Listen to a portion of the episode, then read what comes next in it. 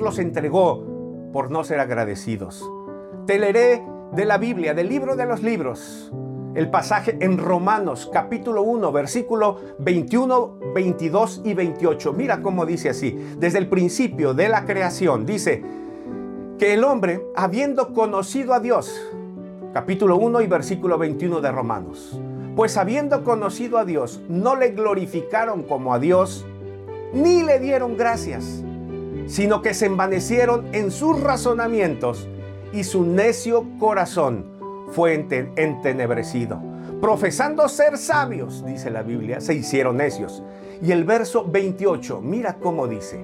Y como ellos no aprobaron tener en cuenta a Dios, Dios los entregó a una mente reprobada para hacer cosas que no convienen. Todo porque el hombre no le dio gracias a Dios. Qué importante ser agradecidos con Dios. Cuántas cosas para agradecerle. Tantas cosas. La vida, el aire que respiramos, el despertarnos cada mañana, el tener una familia, el sentarnos a la mesa y tener algo para comer. La Biblia dice que toda buena dádiva viene de Dios, que nos la da. ¿Cuántas cosas para agradecer a Dios? ¿Te gustaría hoy ser agradecido con Dios?